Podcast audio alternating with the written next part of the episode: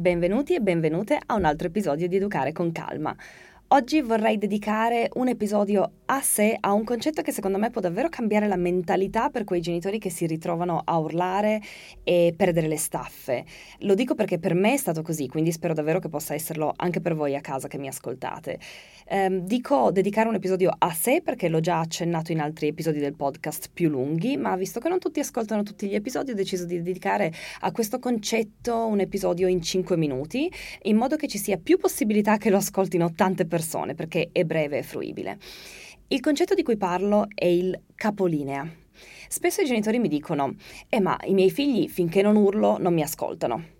E io lo capisco, anzi Spesso lo so, è proprio così. Finché non arriviamo a quell'urlo, finché non perdiamo le staffe, non gli facciamo vedere chi comanda, e sto virgolettando ovviamente, sapete che l'educazione in cui credo non ha come obiettivo l'obbedienza e non si basa su una relazione gerarchica, ma su una relazione di cooperazione. Dicevo, finché non arriviamo a quell'urlo, sembra che i nostri figli non ci ascoltino. Ma vorrei analizzarlo da un'altra prospettiva. Perché dobbiamo arrivare a quell'urlo? Dobbiamo arrivare a quell'urlo perché l'urlo è il nostro limite personale, è proprio il limite ultimo, il capolinea.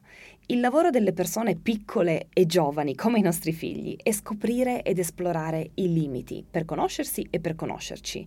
Il nostro lavoro di genitore è impostare quei limiti e impostare il capolinea.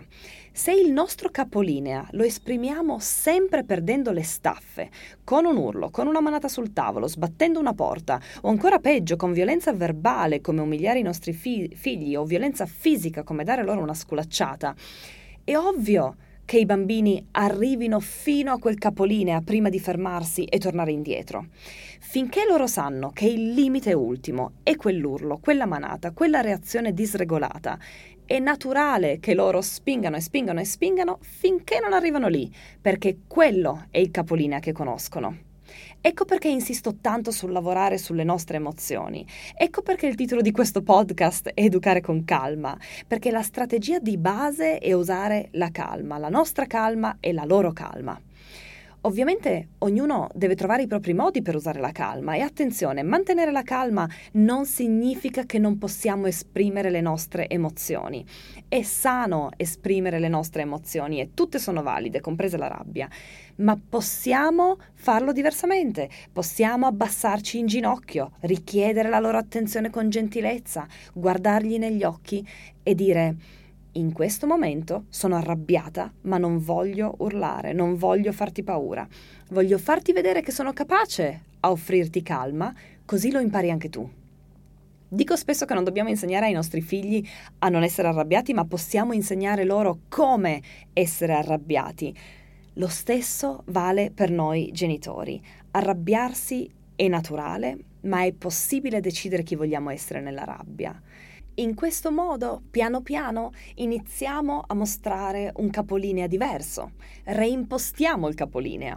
E quella volta che finalmente riusciamo a non arrivare all'urlo e che riusciamo a gestire la situazione con calma e ottenere cooperazione invece di obbedienza attraverso la paura, iniziamo anche a far vedere ai nostri figli e a noi stessi che esiste un capolinea diverso, che possiamo farci rispettare e allo stesso tempo onorare l'educazione che abbiamo scelto e il nostro bisogno di individuo senza arrivare alla disregolazione totale, ma attraverso il dialogo, comunicando i sentimenti in maniera costruttiva, mostrando la nostra intenzione di cambiare.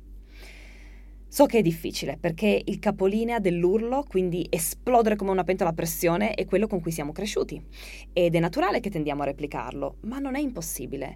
La gestione della rabbia è sempre stato il mio tallone d'Achille, um, chi fa i miei corsi lo sa, ma io piano piano l'ho cambiato.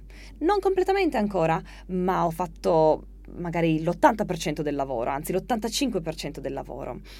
L'ultima volta che mi sono arrabbiata, per esempio, ho detto ai miei figli, sento che sto arrivando al mio limite e che non sono più disposta a sopportare questo comportamento. Vorrei non arrivare al punto in cui io urlo e voi piangete o vi arrabbiate o vi spaventate, ma ci sto ancora lavorando e per farlo ho davvero bisogno del vostro aiuto. E grazie a tanti, tanti, tanti, tanti episodi così, tante frasi dette così, tante volte in cui ho parlato con i miei figli in questo modo, piano piano l'urlo non è più il capolinea e quindi i miei figli non mi rispettano più solo quando arrivo all'urlo, ma abbiamo trasformato la relazione in una cooperazione anche nella rabbia e nella disregolazione e anzi, anzi, oggi noto proprio che quando arrivo a quell'urlo i miei figli mi rispettano meno perché contestano il mio comportamento sbagliato e questo mi aiuta a tornare sui miei passi. Ovviamente tutto questo richiede anni di lavoro, eh, non è un qualcosa che oggi decidiamo e facciamo, magari sì, magari ci sono persone che sono più inclini a questo tipo di comportamento ma non hanno mai pensato di poterlo avviare perché spesso siamo su questa ruota del criceto che gira, dell'educazione che abbiamo ricevuto e non sappiamo come scendere o magari non pensiamo di poter scendere, invece sì possiamo, ehm, però per me è stato un processo molto lungo. Ehm, però ecco, credo davvero che questo concetto del capolinea, quindi pensare proprio a questo capolinea che io voglio impostare, qual è il capolinea del mio limite, qual è il mio limite personale, um, qual è il capolinea in cui vorrei che i miei figli mi rispettassero? Um, e qual è il capolinea in cui io posso rispettare loro allo stesso tempo, credo che sia davvero un concetto rivoluzionario, anzi evoluzionario. e basta, questo era quello che volevo dirti. Più o meno sono restata nei 5 minuti. Mm, ormai se mi conoscete sapete che non, non, ci rimango mai nei 5 minuti, ma insomma, giù di lì. E mm, ti ricordo che mi trovi anche su www.latela.com e da lì arrivi anche al mio profilo su Instagram. Buona serata, buona giornata o buonanotte, a seconda di dove siete nel mondo. Ciao ciao!